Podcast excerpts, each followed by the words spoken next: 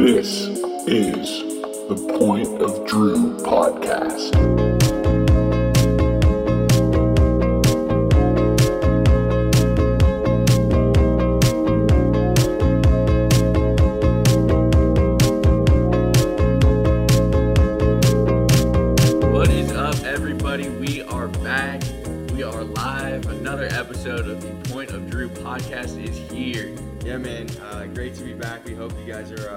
All doing well. A, an action-packed episode lies ahead. Uh, we'll be starting things off with Jersey Corner.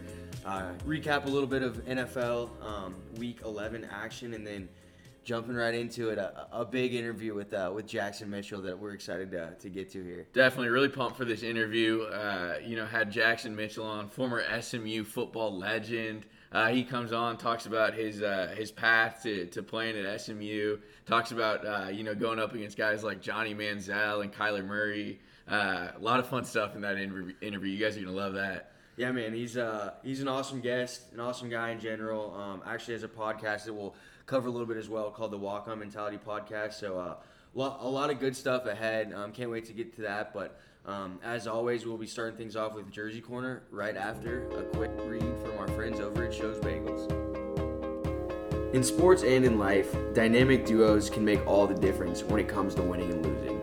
Shaq and Kobe, Brady and Gronk, Barton and Zahn, the list goes on and on. Having the perfect combination has proven time and time again to matter when it means the most.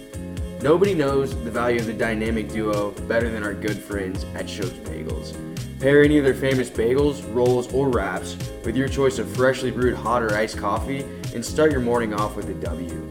Shugs is open all week from 7 a.m. to 3 p.m. Go pay him a visit in Park City's Village near SMU campus and on social media at Shugs Bagels. Shugs Bagels, the bagel that Texas deserves.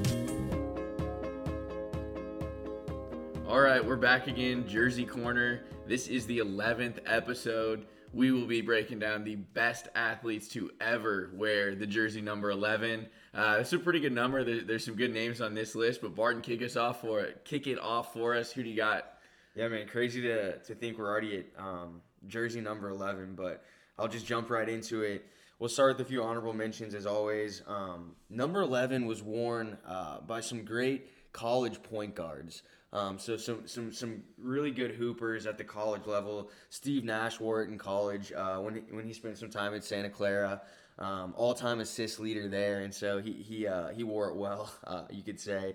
Uh, my guy Dee Brown too. Dee Brown, remember him at the Yeah. Illinois team with, Oh, yeah. with Deron Williams. He he wore 11. That the Luther head team well that they made the Final Four back in uh, in 2004 2005 season, and so he was a great one. And then of course John Wall. Um, those teams that he was on with Boogie, uh, wearing, wearing 11 at, at Kentucky, um, clearly peaked early. Has not had the same success, uh, probably in the NBA as he did in, in, in that high school, college type time zone. But um, but yeah, so a lot of college point guards rocked 11, and then you'll like this one. H- had to give him a shout.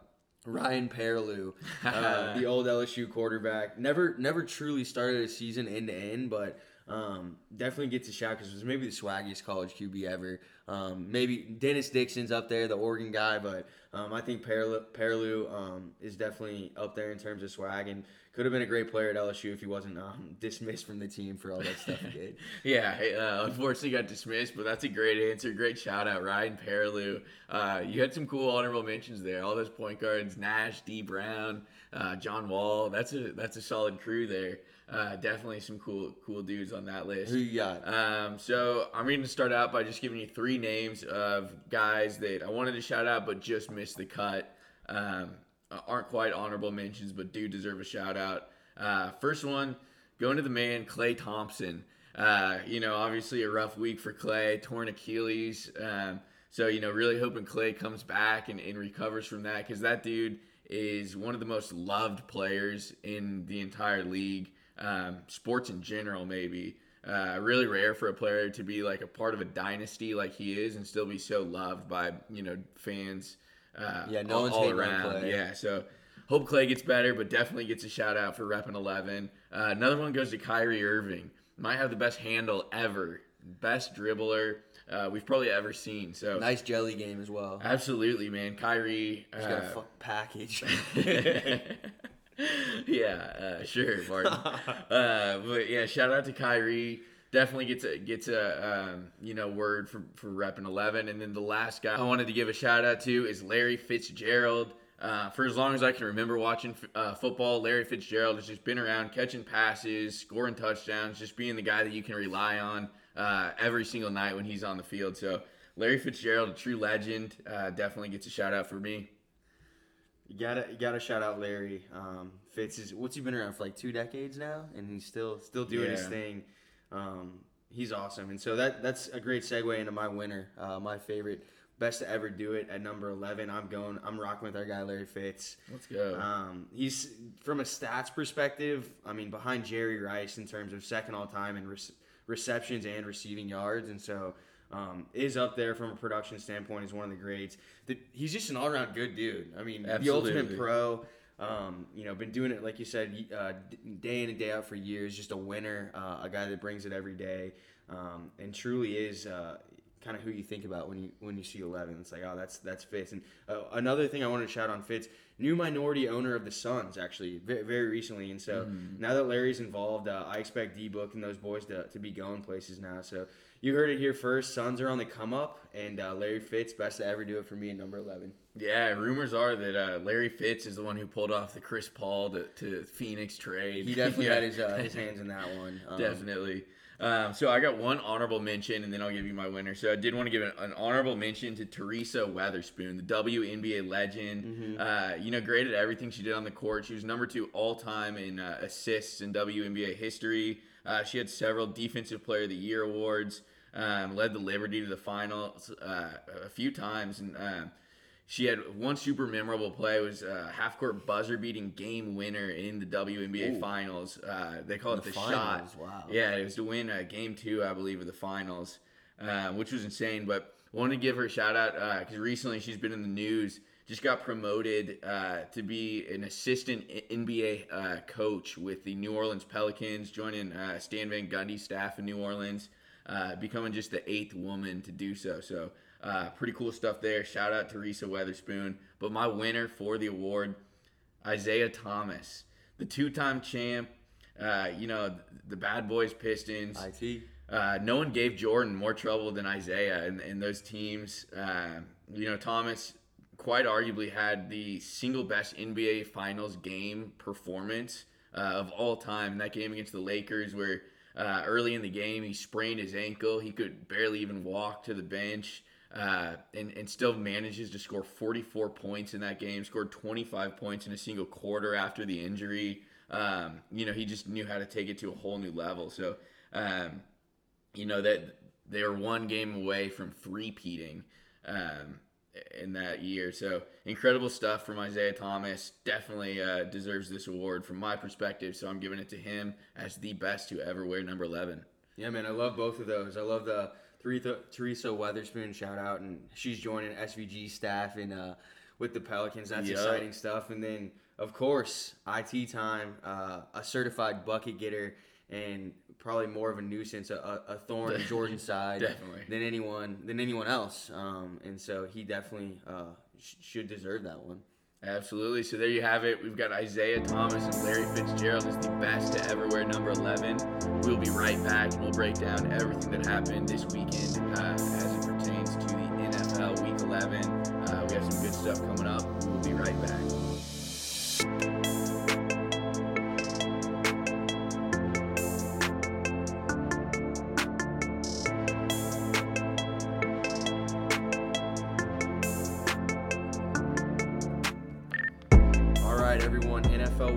11 is in the books, and I am officially depressed.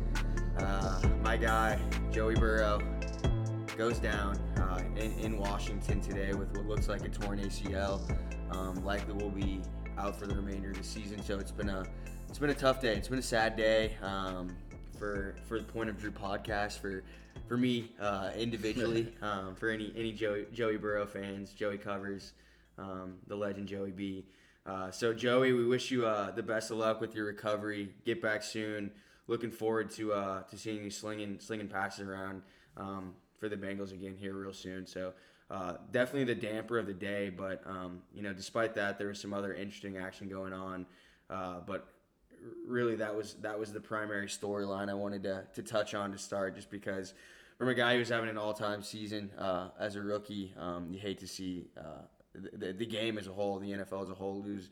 Because the Bengals now, I mean, officially relegated to unwatchable, um, which is which is just tough for the league in general. But yeah, we, we wish Joey uh, a, a quick and speedy recovery. Definitely, I uh, I wanted to lead in with that too because that was definitely the big takeaway from uh, from the weekend um, was the Burrow injury. So I mean, just to add on to what you said, uh, he was you know coming in showing a ton of promise. Looked like he was you know everything was you know trending his way, and he might be the guy that was going to turn around Cincinnati, but uh, just maybe delayed by a year now. So hoping he uh, you know gets healthy, stays encouraged, gets back. Is a he's a lot of fun to watch. So Yeah. prayers up to Joey B. Get back, you'll be good. But uh, yeah, never how you want to uh, you know see a rookie go down. hundred percent. And so we don't we don't need to dwell on that one for too long. Um, but speaking of the that division, we'll stay in that uh, AFC North. Uh, the Baltimore Ravens uh, lose again. That's three of the last four. Um, they lose in overtime to the Titans in uh, Tractor Cito, uh, Mr. Derrick Henry. Um, the Ravens now fall to third place in the AFC North, and so um, this one it was a pretty fun game. Two pretty good teams, right? Um, it looks seems like the Titans are the better one. The, a fun one for this game, the the pre and post game drama that I was breaking out. The the Titans were really um, there's some extracurricular stuff going on before the game. They're hyped up, kind of talking that shit to the Ravens, and uh, um, I don't think Harbaugh liked it all that much. He went up to to Vrabel and was, was kind of saying, "Hey man, get your guys in check," and Vrabel just kind of stonewalled him, stared at him, was like, "Bro, this is the NFL." Um, you know, we don't we can play some games here if it's gonna you know me and our guys have a have a little bit of a mental edge. So I like I like seeing that out of Vrabel, and it ended up uh, ended up helping the team get it done. Yeah, definitely. Uh, you know, it's always fun when teams come into to a game with that kind of mentality. They were just you know ready to battle, and then uh, you know Harbaugh didn't take it so well. I guess he didn't even shake uh, wouldn't shake Vrabel's hand after the game. Just kind of waved him off and walked off the field. Uh, so yeah, that, that was a fun one, and uh, like you said, an overtime game. Uh, came down to just Derrick Henry getting it done in overtime. Uh, had like a, about a 25 yard run, I think, for that. Uh, you know, won the game for Yep. him. Uh, Derrick Henry just looked unstoppable as always. He's the hardest player in the league to bring down, and proved that again today. And a really solid win for Tennessee in a, in a game that they really needed to come out and prove themselves, um, and they did exactly that. Yeah, Tennessee's been a little bit up and down, but uh, I think we can say they're they're officially pretty good. They're solid. They are. They're definitely solid. Definitely have cemented themselves. Um, you know, right in the the middle of the playoff hunt. And so, you know, speaking of the playoff hunt, Barton, I just wanted to, to hear first. We'll just start uh, on the AFC, like we've been talking about. But Yeah. how is this playoff picture forming for you right now in the AFC? What's the race look like? Let's get a little update. Yeah, absolutely. And so in the AFC, uh, the AFC and the NFC are actually quite different, in my opinion, at this point in time. Um, the AFC is is a little bit uh, more locked up, I would say. Um, it's really a battle for the one seed at this point between the Steelers and the Chiefs. They seem like the two legitimate contenders above above the rest. And there's a pack of of seven teams um, playing for those remaining uh, those five extra spots. So there's seven there's seven playoff spots this year in the AFC. So between the Steelers and the Chiefs, you know, one of those teams will have the one seed, one will have the two seed, and then it's really a battle for those last five spots between you know the Titans and the Colts. One of those teams got to win the South.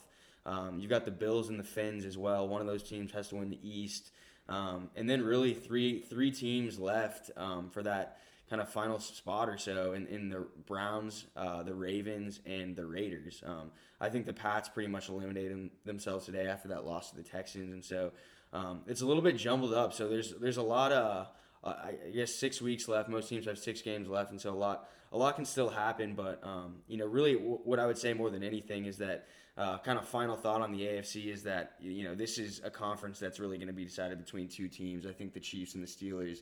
It's ultimately come down to I think. Uh, if anything, I think the Titans would be that third team, but they're from a defensive standpoint, I just haven't seen enough from them. So I really think uh, ultimately the, the AFC is coming down to just the Chiefs and the Steelers at this point. Yeah, I think you're you're probably right on with that. Um, Chiefs and Steelers have for sure, you know, pulled ahead of the field and, and you know let it be known that they are the two best teams in uh, in the AFC.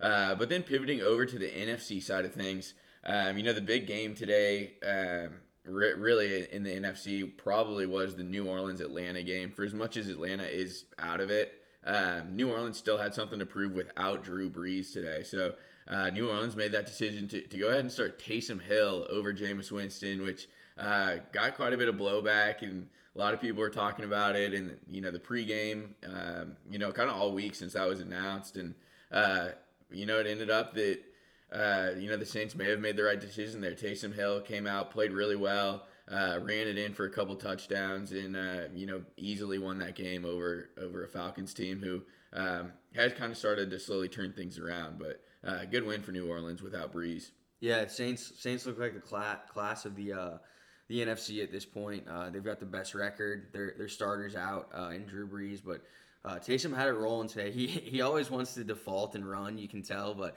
he did a good job of, of refraining and, and, and being a pass first guy for much of the, the game today against Atlanta. And really, it's the Saints defense that's kind of really caught fire here the last few weeks and been the difference maker, I think. And so, um, just in that NFC playoff picture, I think the Saints are kind of leading the way there. The kind of the best chance to get the one seed at this point, especially with the Packers. I mean, they've got those two tiebreaker wins over uh, the Bucs, who would, who would be competition for that one seed, and then the Packers as well, who are in contention for that loss today to the Colts. So I really like the Saints at this point to to be in kind of the driver's seat to get that bye, even with Brees. Um, probably going to miss a couple more weeks here. Yeah, I agree with you. I think uh, the, the Saints definitely control their own destiny at this point. I think they have – uh, you know, they know exactly what's in front of them, exactly what they need to do to to grab that number one overall spot in the NFC. Um, like you said, Green Bay lost to the Colts today in uh, in overtime on a pretty costly uh, Marquez Valdes-Scantling uh, fumble right at the beginning of overtime that led to that Colts field goal to win it. Um, we saw Arizona take a loss in the Thursday night game. Uh, Seattle was the one who won that game, so they uh, you know, stayed put there and, and, are definitely still right in contention for it. But interesting the way things are shaking out in the NFC. Um, you know, g- give us a little update on what you see the playoff picture looking like there. Yeah, so that the NFC playoff picture has actually really come into form. Um, I think there's pretty much seven teams that are, are locked almost at this point into the playoffs, uh, with the exception the Bears. Suppose statistically have a chance, but I mean, come on. any any any person who's watched the Bears knows that you know they have no chance in hell of, uh, of making it around there. That team is bad news. Um, but yeah, so I think there's seven teams really locked in at this point. I think you have, um, you know, the Saints probably looking like the, the, the most likely option to have that one seed. Um, but then the Bucs, uh, a, a, good team, a good record as well, will likely um, get that, that that first wild card spot, so that fifth seed. Um, I think the Packers are looking like with just given the the ease of the rest of their schedule that they'll they'll likely win the North and get the two seed. Um, and then at this point in time, the West, right? There's three teams competing for, um, you know, the really what is the, that one of those final um, two wild card spots or the the division title. And I think Seattle's win on Thursday was huge because I think they have the easiest remaining schedule of those other um, NFC West teams, including the Rams and the Cardinals. And uh, really, it could come down to that Week 16 game they have against the Rams. Um, and, and, so I, I, like just given the schedule, the Seahawks to come in with the three seed, um, and the Rams and the Cards to fill in at the, the two wild, last wild card spots, and then it really just comes down to who who wants to step up and win that NFC East for the final uh, the playoff spot, and that one is is wide open. Um, yeah, all, all all four of the teams in the NFC East right now uh, have three wins. Uh, everyone's three and seven except for the Eagles, who are three six and one because of that uh, tie yeah. they had early on the season. Um, so the only reason they're winning the division at this moment is because of that win percentage. Having that tie gives them the little edge. Uh, but the NFC East is wide open for anyone to take. So, um, you know, we, we could say that's going to be an interesting one to watch, but I don't think the NFC East is uh, is actually one we want to recommend anyone to watch. no, absolutely not. But um, you know, the G-men, for instance, they've been playing a little bit better. They look a little bit frisky, so uh, they do have a pretty brutal schedule remaining, but they have a chance to maybe make a run there.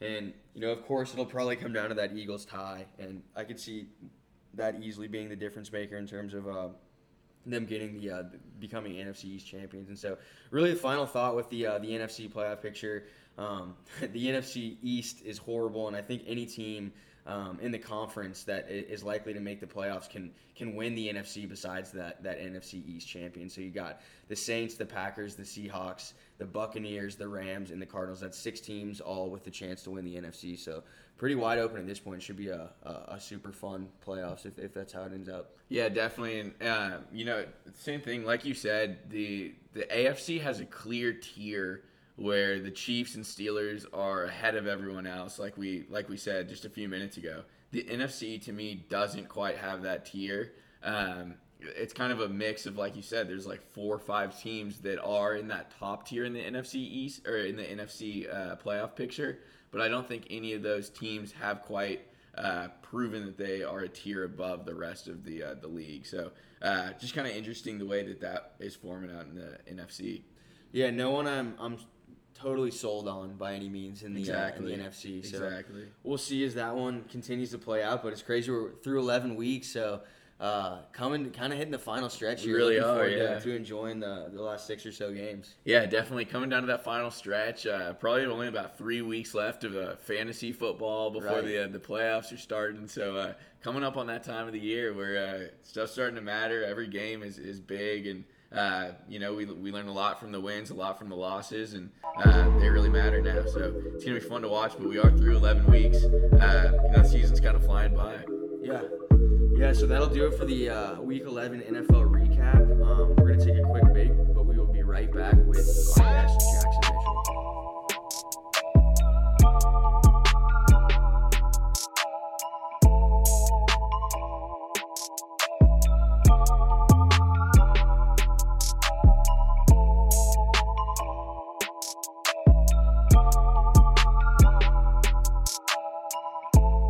what is going on, Point of Drew listeners? It is a monumental moment in Point of Drew history. We got our first big time guest on the show today. We got Jackson Mitchell, Jay Mitchell. Uh, he's the founder and host of the Walk On Mentality podcast and is a former walk on himself, a, a, linebacker at SMU. Um, so it's a pleasure to have you on, Jackson. What's going on, man? Man, it is an absolute honor and a privilege to be on the Point of Drew podcast. I appreciate y'all boys having me on. I'm excited to get to uh, chop it up with you guys. Absolutely. We've been excited for it. Excited uh, just for the listeners to, to, get to know some about you and a little bit about your uh, podcast. But first, wanted to just kind of hear a little bit more about your playing career. Um, and would love for you to just take it back to where it all started at Southlake Carroll in high school. Yeah. So Southlake Carroll. Um, I know my my hosts here are KC boys, so don't know the audience too well. But if you're listening from outside the state of Texas, um, Southlake Carroll is high school football powerhouse. Uh, you know, Texas football, high school football is a religion. So um, it's funny. Like I moved there when I was 10, and I had no idea what I was getting myself into. Southlake, Texas, high school football, that's king. Um, and so you know, I got there when I was 10, threw me in the Pee Wee leagues, and I was this fat little kid. So right off the bat, I was stuck playing like offensive and defensive line. I had a red stripe on the back of my helmet. Um, super pigeonholed as a kid, and then as I developed, I decided like, okay, I don't, I don't want to play line forever. Um, you know, no disrespect to the O lineman and D lineman, they're very important, but I wanted to be a little more athletic in what I was doing. Um, so I started working out harder and ended up transitioning to linebacker um, once I got to my sophomore year, actually. So I played defensive end my freshman year in high school. And then sophomore year, I transitioned to outside linebacker. Um, yeah. And, uh, and, from my understanding, we Z and I had a chance to do some research. And once you hit that linebacker spot, you kind of found your mold. I understand three year letter winner, um, you're all district that senior year with a, a, a crazy se- a little bit of a crazy season, 128 tackles. So it's like 10 per game. Uh, six oh, yeah. in Texas, man. You had a, you had a crazy career at Southlake. So let, let's hear about that a little bit. Man, so it's it's funny. Like I honestly didn't know I was number six in Texas. So when I when I heard that, I was like, "What? Okay, bet."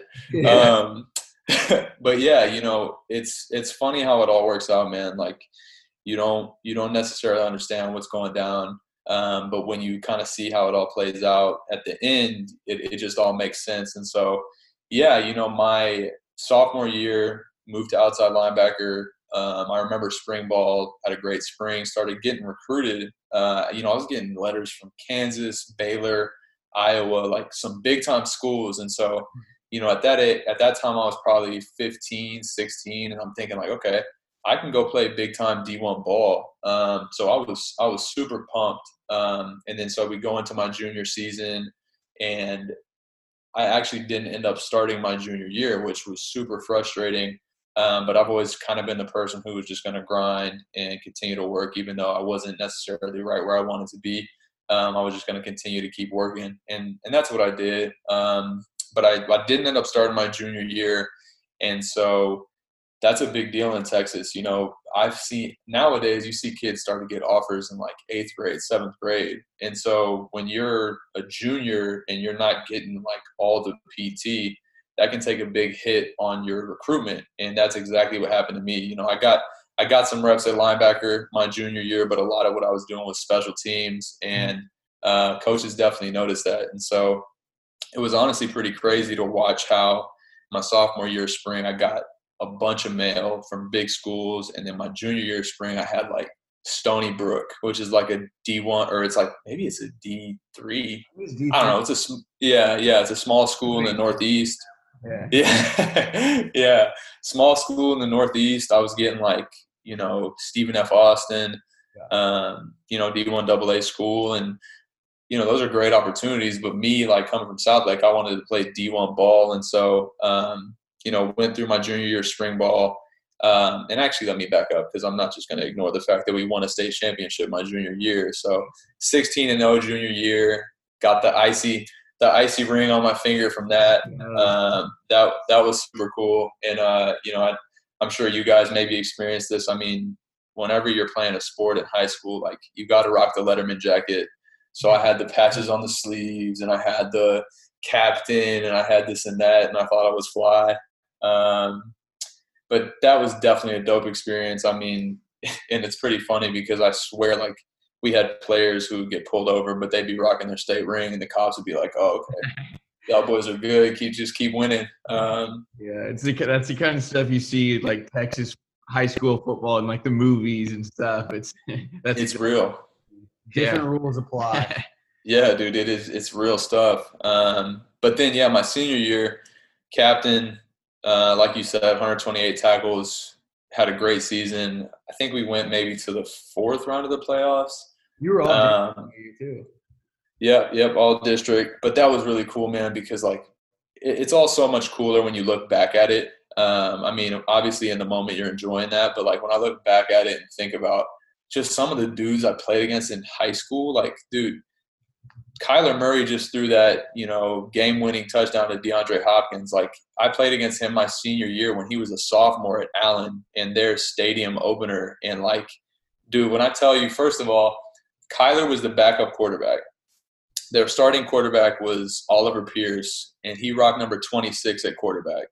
He came in, uh, and he was a he was a wrestler. I think he ended up going to OU and like just being a beast of a wrestler. But it was funny because like he started, but then Kyler came in, and I'm telling you, Kyler Murray, sophomore in high school, just tore us apart. Uh, like they beat us 31 to nothing. Um, you know, we played against Myles Garrett, who obviously is a monster and a half. Like we played against just like freaks, people who are in the league now. Um, and it's pretty cool to be able to say like you played against them when they were a kid, and also to be able to say like they were doing that same stuff as a kid. I mean, one of my best buddies is Kenny Hill, and I mean y'all saw Kenny Hill at A and M, and then at TCU, like just like super cool, super cool stuff. Um, but yeah, you know, had a good season my senior year, and uh, ultimately didn't end up getting any offers until like the spring of my senior year, and it was it was kind of crazy because I knew I wanted to play college ball, but you know when you don't have offers on the table, you have to make the decision of like, okay, am I gonna pursue this and you know just go somewhere and try out and see what happens, or am I going to just say, all right, you know what, I have my time as an athlete, I'm just gonna go focus on being a student and handle my business in the classroom do whatever else. Um, but I knew that was a dream of mine, and I had I had worked really hard. I mean, from the time I was probably in seventh or eighth grade is when I started like really training and trying to change my body and be able to put myself in a position to go play at that next level. And my parents, you know, gave me the resources to do that. And so, you know, after coming that far, I was like, man, I gotta, I gotta make something shake. Um, but I actually, I did end up getting a couple offers. And so I remember sitting in class um, that second semester of my senior year, got called down to the front office, and uh, a coach from the Air Force Academy was there. And I'll never forget this because it was like it was it was just funny. He was like, "Hey, um, you know, we really like your film. We like what you did this year, and we we want to offer you a scholarship." And when he said that to me, I was like, "Okay, so." you want to offer me a scholarship or are you offering me a scholarship because like i don't really care if you want to like I, are you going to um, and so they offered me a scholarship there which obviously any military academy is a tremendous honor opportunity all those things. And so that was that was super humbling uh, and awesome. And then after air force offered um, along came stephen f. Austin um, which is at d1 aa school and they offered me a scholarship as well Man, that's crazy. So they called you. They called you down from the office because I, I was called down from the office a few times in high school, but never for never for like different, different reasons. Right. Yeah. Yeah. I was like, oh, am I in trouble? And not not quite. Yeah. And then so uh, you know what what was it that made you choose SMU? What was the the ultimate uh, you know factor there? Yeah. So man, it was it was a tough decision um, because you take a scholarship opportunity, education paid for. You know, if you go to a military academy and you handle business, like you're pretty much setting yourself up for life because you're going to have a career coming out. You know, whether it's you're serving a four year commitment and then getting out into you know the workforce, or if you want to commit 20 years to it and make a career out of it. You know, people who go to the military academy, they're just different. Um, I was just talking to to a doc this morning about the fact because he went to the Naval Academy for his training, and he was just saying like those people are regimented and they're leaders and they're built that way, and and that's that's what you get when you you know attend a service academy, and so you know that, that opportunity was crazy from the standpoint of like setting yourself up for life. Um, you know, being a military officer. Both my parents were in the military, so they were like, "Oh my gosh, like our son's gonna go be in the military like we were." Like um, my mom, my mom retired from the military as a lieutenant colonel. Um, so like she she spent time like that was her career. My pops was in four years and then got out, but still, I mean, like I said, it's it's an honor mm-hmm. um, and it's a free education. With Stephen F. Austin, you know, similar thing. I mean, it's D1 AA. It wasn't exactly the level I wanted to be at, but it's free school, so you can't complain about that. But ultimately, you know, when I looked at everything I wanted in an opportunity, um, neither of those things really were what I was looking for. You know, I wanted to play what I felt like was big time D1 ball. And for me, SMU felt like that's D1 football. Like this is, that's the stage I want to be on. Um, the education at SMU is obviously fantastic. Um, I knew that, you know, academics being something that is very important to me I knew that that was going to set me up to have a great degree. That was going to later on set me up to get a job and things of that sort. Uh, I wanted to be a little bit closer to home. I mean, SMU is right in the backyard of where I grew up. Um, and, you know, I feel like if you're going to be in the military, like you have to be fully committed to that because I know of a handful of people who, who took that route and they ended up, you know, transferring out because they couldn't handle the uh, you know, the 21 course credit hours and the military commitment and the football. And that's not to say I don't believe I could handle it because I definitely do. But I mm-hmm. just knew that if my heart wasn't in it, it probably wasn't going to be the best situation for me. Um, and so it was crazy because, you know, thank God for my pops. I mean, we sent my film everywhere, like Minnesota, USC, Indiana. I mean, you name a school, they probably got my tape. You know, I don't know if they watched it, but they probably got it. Um, in the DC at SMU said, "Hey, uh, you know, Jackson, we don't have any scholarships available, but we would love to have you be a preferred walk-on. You can come play. You can compete for time early." And so ultimately, all those things that I was looking for just kind of lined up in SMU. And uh, you know, hindsight being 2020, I don't think there was a better place for me to have gone to school. Yeah, that's that's a crazy that is. story and decision in general. Because like I had no idea. You know, you're you're both your parents are both service members, and you know you got the offer from Air Force, and I'm, so I'm sure that you know weighed on your decision, made an impact. But the SMU just you know that was the program you kind of looked up to, and it was just the perfect storm. Um, you know, once you spoke with that team, you got the preferred walk-on spot. So that's that's crazy, man. That's awesome. Yeah, that's for really- sure, dude. And yeah, another another kind of interesting little side tidbit is that throughout the time that I was at Southlake, I think we played at SMU Stadium at least like five times. Oh, really? and I never I never noticed SMU like when I was playing there. It was just like, oh, I'm going here to play a game. But the minute I came and visited as like a prospective student athlete, I was like, man, this place is dope. Like, I, I got to go there. Um, so It's awesome, Yeah. man. We'll, we'll speaking of SMU, let's jump to that. But one more question while we're on it. Southlake, it's an elite high school program. I've heard a lot of things about um, Texas programs. Of course, watch Friday Night Lights. I just want to confirm with you. So, is the cheerleaders like baking you stuff before game on game day, dressing up your locker and stuff? Is Yeah, that a lo- real thing? Like, I, I locker gotta know. I don't. I didn't grow up in Texas. dude yes i mean like we so so at, at Southlake you had cheerleaders and you had Emerald Belles and the Emerald Belles like the drill team they do the high kicks and whatnot. So the uh this is actually yeah man this is this is actually funny you ask because the the Belles would like have a draft and they would get to pick their football players. So like the Belle captains would get first pick and they would go you know down the line and pick out whatever football player they wanted and then that football player would walk alongside them at like pep rallies and then before every game they would do a gift exchange um, yeah dude that stuff's no joke no joke at all and of course you know i was a first round draft pick so Yeah, I was gonna ask. Yeah, it's understood. Yeah. oh yeah oh That's yeah funny. Well, right on. Well, awesome. Well, you know, you make it to SMU, you choose SMU over Air Force and decide to go in as a walk on. Um, let's talk a little bit about that freshman season. Like, what was I know you, I've known you for a couple years now. You're a confident guy, but coming into the program as a walk on, it's got a little feel a little bit different, right? So, like, how'd you approach that? You know, did you feel pressure at all to like have to work harder than some of the other scholarship players? Like, let's break that down a little bit further.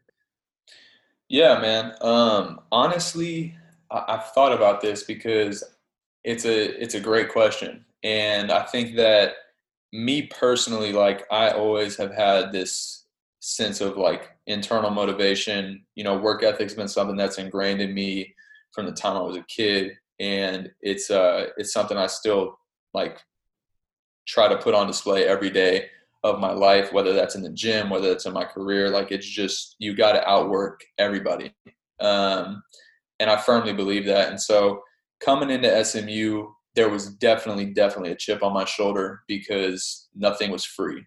Uh, used to blow my mind. I would have teammates who would be on scholarship and they would be taking things for granted. They would be smoking weed and failing drug tests and doing this and that. And I'd be like, man, like you have the opportunity to get a free education at SMU and you're over here like blowing dro, like you're you're tripping.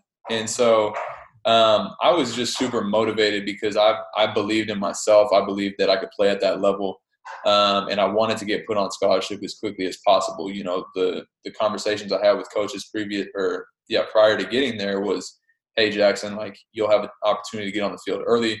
Uh, you can make an impact, and I was like, bet, like then let me do that. And so um, I came to SMU that summer before freshman year started, and man, it was it was an eye opening experience. I mean, because like we talked about, Southlake Carroll High School football. I mean, that's that's a miniature college program, and to be honest, dude, when I first got to SMU, um, SMU was not as difficult as Southlake. Uh, the summer strength conditioning program that I went through in high school was insane. The the summer strength conditioning program I went through my freshman year at SMU, I was like, this is child's play. And so, you know, I don't know if it gave me the opportunity to stand out because I came from somewhere that was like a level up, but I think I was able to come in and really show that I was capable of being at that level because of where I came from. Um, I think being being a graduate of Southlake Carroll definitely prepared me for for college, um, for life in some senses for sure. And so I came in and, and all I knew was I got to grind, I got to stand out, I got to outwork everybody. That's the only way I'm going to get put on scholarship. And man, I will never forget that freshman year either because like, you know, I come in, I work my tail off. And then that first game of the year, we were playing Texas Tech and the plan was to redshirt me. Um, and the way that SMU did redshirts then was if you redshirted that you could be in the stands watching the game, you could be at the crib watching the game. Like they didn't really care what you were doing. And so literally my first game of my freshman year, I'm sitting in the stands with the people who I live at the dorm with. And I'm sure they're sitting there like, wait a minute, this dude's been this dude's been saying he plays football. Like, why is he in the stands? He's lying. Um, right, right. And so that um I think that just kind of fueled the fire. And like I went I was definitely frustrated, obviously, by being there. Um and I won't I won't like really say it made me work even harder, but you know, that next week I went from being like bottom of the barrel scout team to moving down to the defense and rotating in with the threes. And I still spent some time on scout team, but I was rotating in with the threes at linebacker and I was getting more time on special teams. And I think just the work continued to be recognized. The fact that, you know, I was the guy who was getting in line to run down on scout team kickoff when no one else wanted to. Like the coaches noticed that kind of stuff. And so very quickly I went from the stands to, you know, playing meaningful minutes on all special teams as a true freshman walk on. Um, and and then like it's like that situation when you get a little taste of success Mhm. and you see what's gotten you there and then it just kind of fuels that fire and so you're just hungry for more so you want to continue to do those things that have gotten you to that position and continue to do other things to continue to stand out um, so it was definitely it was a crazy experience man um, just dealing with transitioning from high school to college not living at home you have all the freedom in the world but you also have so many you know things that you have to accomplish between football and school and man, by the end of my freshman year, I was I was torched. um, but it but it was obviously a blessing to be able to play, you know, in what I guess ten out of eleven, or I guess there's twelve games in a year, so eleven out of twelve games as a true freshman walk on. I mean, I probably couldn't have written that out and told you it was going to happen. Yeah, that's that is really impressive. That's awesome. Yeah, and, and I uh, want to bring it up. You said you started getting the uh, the special teams raps, and I'll preface it by saying I was uh, I'm a TCU guy. Graduated. Oh man, I uh, heard you tough scene. a pretty big block punt against uh, TCU. Is that that was your freshman year? Yeah, man. Yeah, that was my freshman year. Um, and I, matter of fact, I don't know if this video, if the video gets posted, but I'll show you in my office. I got the the photo of it right there. Um, me coming through. Um, yeah, that was nuts. I mean, the play. So I was thinking about this, and you know, if you're a football fan, you understand special teams and how it all works. Depending on the punt formation, sometimes they'll spread them out, and so everybody's really spread out. Sometimes everybody will be real compact. So TCU had a formation where everybody was close together. So we on the defensive side, the return team, we bunched up and we had a stunt drawn up to where like there was a guy on both sides of me, and they both went out, and then I pretty much had a free reign. Um, and that's exactly how it went down. And I ran through there, and it's actually hilarious. I think my family were definitely recorded the game back then, um, and I might have the, the video on my laptop. But it's like I blocked this punt, and you literally see me like turn around, and I'm like just so hyped immediately after it happened. Like it was like I forgot I had to continue to play. Um, but yeah, that that was super special, man. Especially in a rivalry game, and Oh, for sure. um, Trying to right in the backyard. You got you- you're getting playing time as as a walk on as a freshman on on special teams alone, and then come up with that play. I'm sure your coaches and yeah. teammates, man, they had to be going crazy for you. Oh yeah, oh yeah. Everybody was loving it, and I mean, they they talked about it on the the replay, like, oh, Jackson Mitchell walk on out of Southlake Carroll, the freshman, blah blah blah. Like, it's cool stuff, dude. I mean, it's like there's no doubt playing collegiate sports in any capacity, like you just get to experience some pretty cool stuff. And that that was definitely a moment where I was like, man, this is dope. yeah. Man, what an epic story. Um, well, let's let's take a second and fast forward here uh, to August 2015. Um, I understand you were uh, awarded a scholarship in, in pretty crazy fashion. There may have been like an office break-in kind of stunt pull with two officers. Yeah. Tell us a little bit about that day and kind of what it meant to you. Yeah, man. That so that was nuts. Um, and let me, I'll I'll back up just a hair to give some like background information to the audience that that made it even more meaningful. And so, after my freshman year, I literally thought about quitting football. Like my body was beat up. Um, you know, I was a walk on. I wasn't. This wasn't paid for. I was just destroying my body every day for free. Like it. And I had just dealt with my freshman year, and like just all these different factors were playing into my mind. I was like, man, like maybe I should just be a regular student and focus on academics, and you know, maybe maybe football is not for me. Um, obviously, I didn't end up doing that. Came back, played sophomore year, and then the entire coaching staff got canned. And so at that moment, I was like, man, this is this could be the the perfect thing for me. This is a mm-hmm. clean slate with coaches who've never seen me play. You know, maybe they maybe they have just in a little bit because you know they want to know who's on the team or whatever, but they don't really know who I am and what I'm about. And so this is an opportunity for me to show a whole new staff of guys what I bring to the table from a leadership perspective, from a player perspective, uh, and so on and so forth. And so they came in and that's exactly what I did. You know, I grinded it out in the off season, grinded out in spring ball, so on and so forth. And then um, to get to to that point in time, I mean, it was just crazy, man. Like we, you know, we had a uh, a leadership council that was selected by coaches over that the summer um, leading up to August 2015. And I was one of those leadership guys, and so we were doing player-led workouts and, and all this different stuff, and it was all just feeling like it was feeling like things were clicking, but I still hadn't earned that scholarship just yet. Um, and I continued to grind. And so to, to now get to that, what you're talking about, Barton, um, they, it was fall camp and there was a murmur around the facility that somebody had broken into coach's office and stolen some stuff. And I don't remember exactly how the word got like into the locker room, but I kid you not, I remember being between like our morning practice and afternoon meetings, and you know everybody's laying around the locker room, just waiting, and everybody's like gasping, like, "Oh my gosh, did you hear about this? Like, I can't. I wonder who did it. I wonder what they took. Like, this is crazy, um, and all this different stuff." And so we go into that team meeting, and Coach Morris is like, "Man, um, I'm super disappointed." and, and, it, and it was at a unique time because there was construction going on. So the coach's office was like off in a different building. Right. It was just like this weird scenario. Um, but he's like, man, I'm, I'm super disappointed. There's been some stuff stolen from my office. I would, you know, I would hope that no one on this team would do that.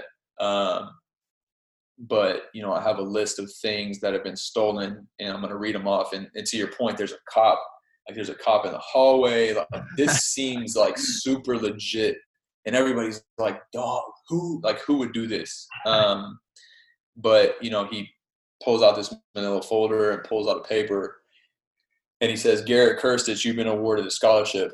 And Garrett, man, that's uh, that's a really good buddy of mine, and he his story is incredible. Uh, fifth year senior guy from California, like just one of the best people you'll ever meet. And uh, he he was a quarterback. He got awarded a scholarship, and so it was this unique moment because I was super thrilled for my buddy, but I was like, man, like that's that's my scholarship out the window. And so like I'm like I'm hyped for him, but at the same time I'm like, man, I've been working my tail off. I've been leading. Like, you know, what more do I need to do, yeah. right? Um, and so to make to to make me even more uneasy at that moment, Coach Morris is like, all right, well, um, we're gonna go to special teams meetings from here, and I'm sitting there like, wow, like, all right, bet. Um, but then he's like, but first, I got another folder here, and Jackson Mitchell will reward you a scholarship. And man, oh. I just like that. That was unlike anything else. I mean, the weight, the weight off my shoulders of feeling like there's a financial burden on my family.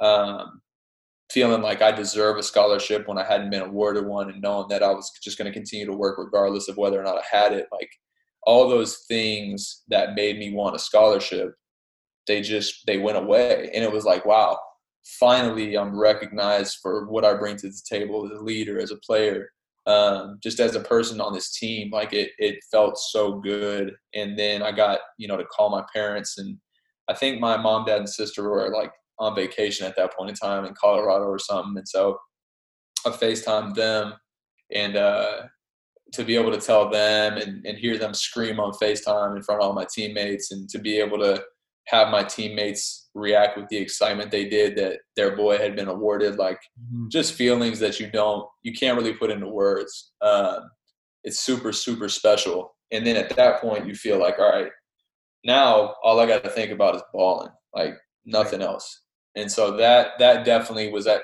i feel like that was um, to some degree like the turning point in my career money man. Well that's what a story. I mean that is that is crazy. And I, obviously z and i we weren't in the in that locker room or, or part of that team.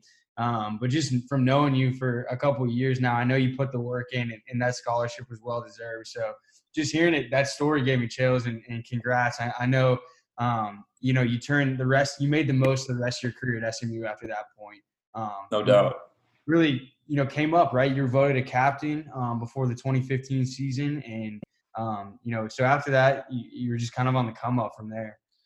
No doubt, man. Yeah. I, uh, like I said, I felt like that kind of clicked everything into place. And uh, my junior year, I was like splitting, uh, splitting time with another guy. Um, but then midway through the season, I became the starter and then you know like you just mentioned i was you know selected a team captain for my senior season i got to go to to media day up in rhode island and eat like the lobster bake on the, the water and whatnot like do the interviews the photo shoots like, like it was literally like a dream dude i mean my face was on a poster on campus and like i mentioned earlier about just my freshman season i mean like if you would have asked me before i went to smu like tell me what you'll be doing your senior season.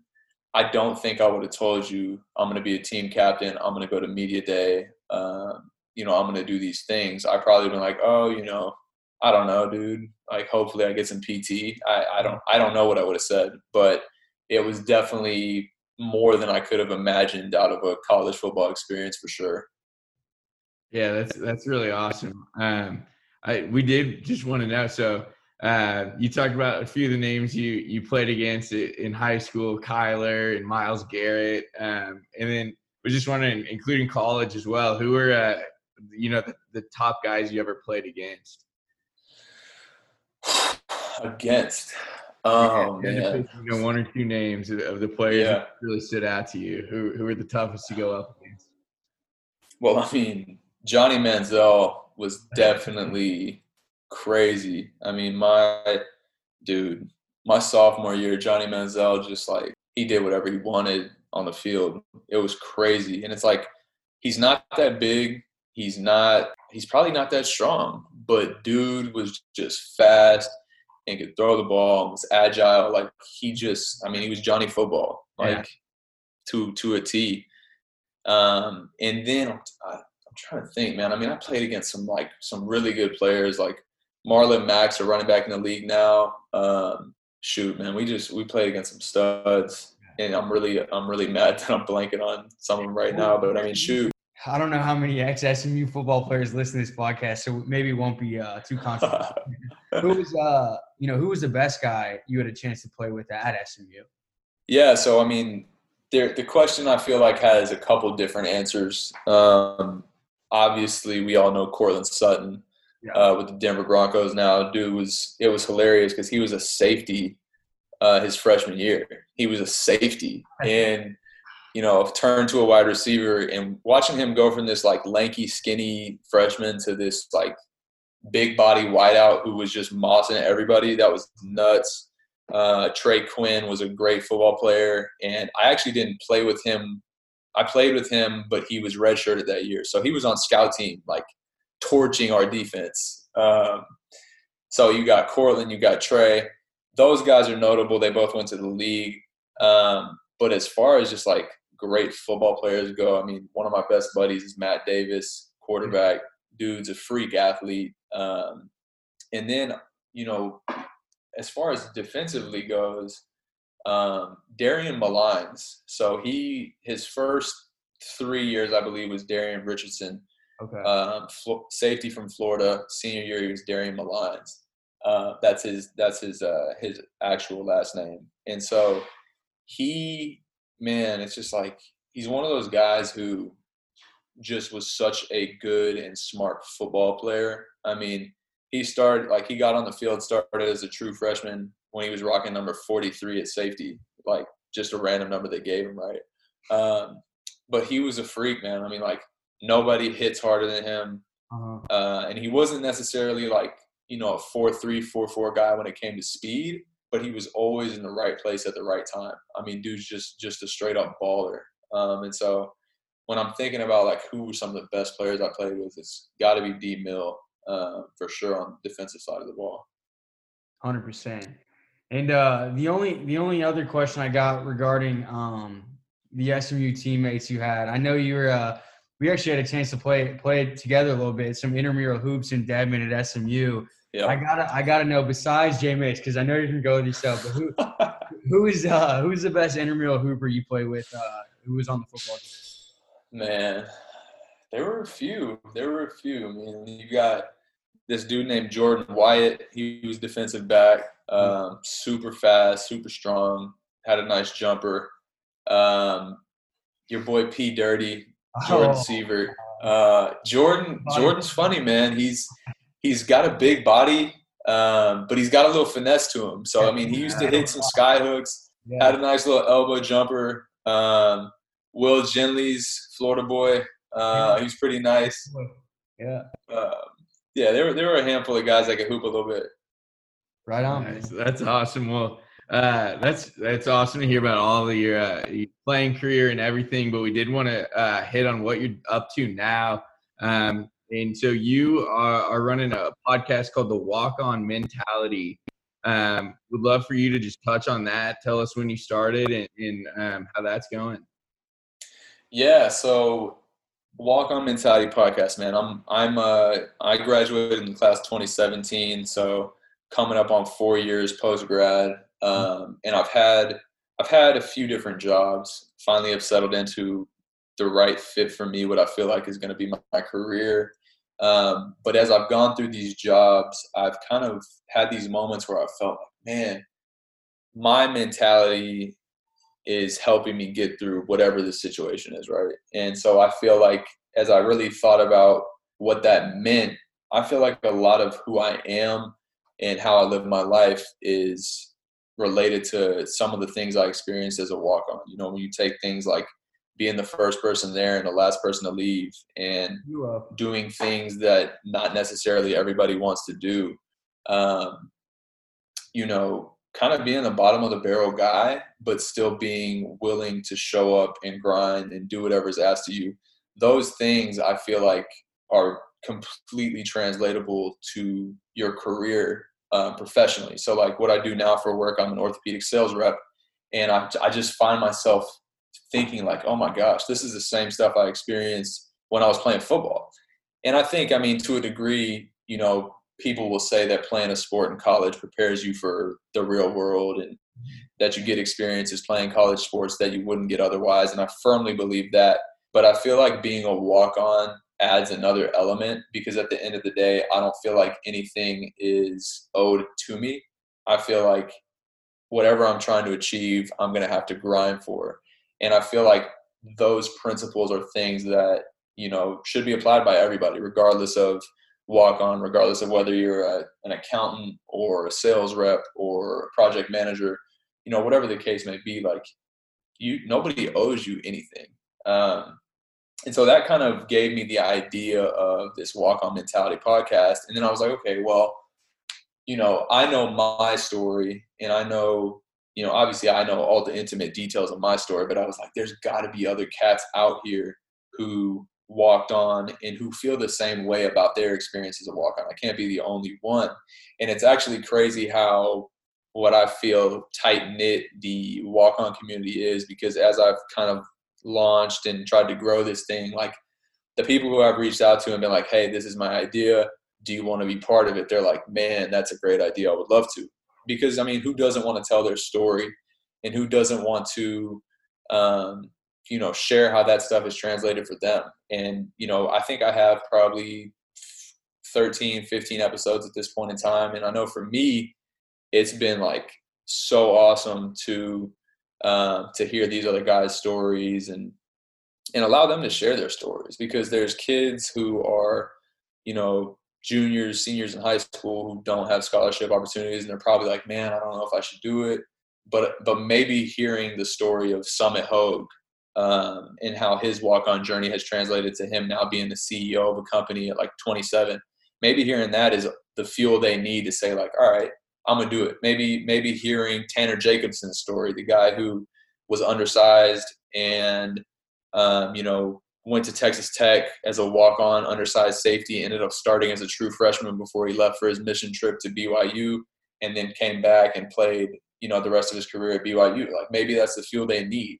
But not only that, maybe it's the person who's, you know, off into their career and they're like, man, you know, I'm off in my career, but maybe I can use this tidbit of like being humble and being willing to do, you know, that quote unquote bottom of the barrel work um, for my team, maybe that maybe that's what they need to kind of reignite the fire they have for the work they do. What whatever the case may be, man. I think one of the most important things to me, just as a person, like my mission in life, is to impact as many people as I can. And so I feel like I can do that through my job for sure. But it's also cool to have this other outlet where I feel like sharing other people's stories can help encourage you know whoever's listening. Um, so that was kind of a long-winded answer, but that's how I kind of came up with the idea, and then I and I started it probably. I mean, it was sometime during you know the stay-at-home order. Um, so like probably what what month is it? November? Maybe like May, June uh, time frame, somewhere around there. Makes sense. Well, yeah, man, I love the concept. Like, Definitely. there's certain lessons I'm sure all the guys you've had on the show, any walk on learns just going through that, and uh, takes a certain type of mindset mentality like your podcast name the walk on mentality to have success as a walk on in those shoes and so um, if they can take the lessons they learn um, as a walk on and translate them throughout the rest of their life that, that's an awesome story to tell so the concept man that's a1 that's awesome so, Absolutely, I appreciate it. Yeah. So, um, you know, in terms of other walk-on athletes that are out there, who who would be your dream guest to have on? Who are the uh, the big time walk-on guys that have, have made it big now? So a couple guys on my podcast already have been guys who've made it to the league. Um, but I mean, we know the big names. You know, the J.J. Watts, the Baker Mayfields. Um, shoot, the I mean, there's a long list of guys. I mean, dude, Scottie Pippen was a walk on. I don't know if you guys knew that, but Scottie Pippen like was a basketball manager and like walked on the team and look at what he did in his career. So I definitely have a list of kind of dream um, guests. You know, I'm I'm trying to get it to to grow. I feel like I feel like all it's going to take is one big name for people to like, oh, okay, like maybe maybe this is something worth doing. Um, but you know, it's a slow grind. It's a slow grind, um, and the the key though is that it's fun. You know, I feel like you can get you can't you can't get too hung up on like oh I need the big name oh I need the big name. I think in my opinion it'd be really cool to have those big names, but like dude, I'm telling you these these cats who come walk on and don't get put on scholarship, but they play all four years and they stick it out. Like those are some cats who you like that's who you want to be on your squad because they they never i mean they had great experiences obviously but they never had that moment of like it all paid off necessarily you know? But they stuck it out and they grinded and they had those life lessons. So it's like shoot any anybody who's got a story to tell is welcome on my podcast really. Yeah.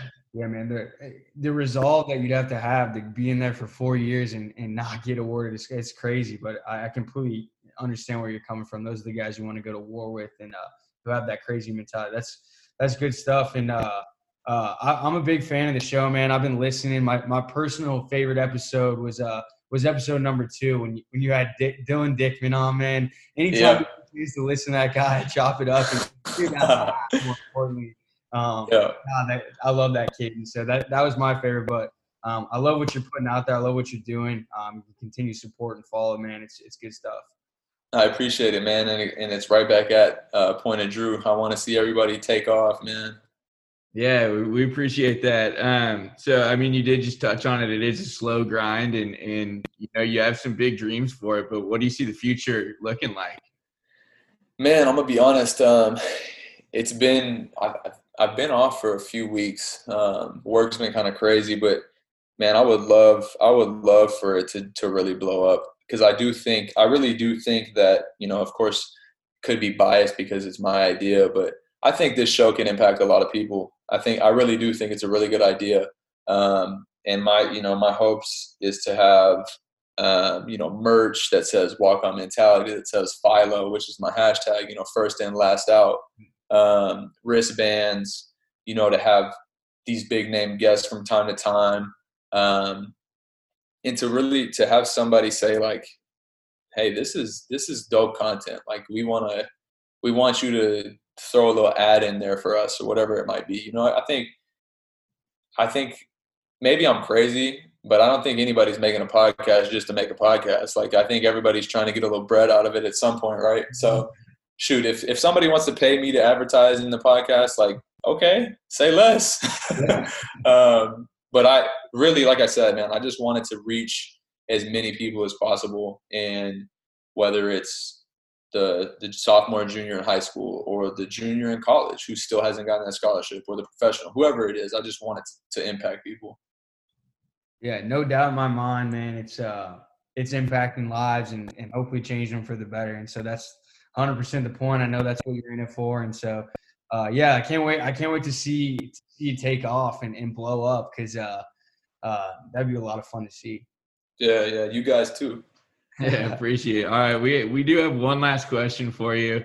Um, so on every episode of our podcast, um, we pick the we, we call it Jersey Corner. We pick the best athlete that's ever worn the jersey number that corresponds to uh, the episode number. So this is going to be episode number eleven. Wondering if you have a pick for the best athlete that's ever worn number eleven. Man, this is this is a tough question, and uh, I honestly googled like a list of people who rock eleven because I was like, man, I don't, I don't even know. Um, and there's definitely some notable ones on there. Um, I think you know, first and foremost, shout out Jordan Sievert, SMU quarterback, freak athlete.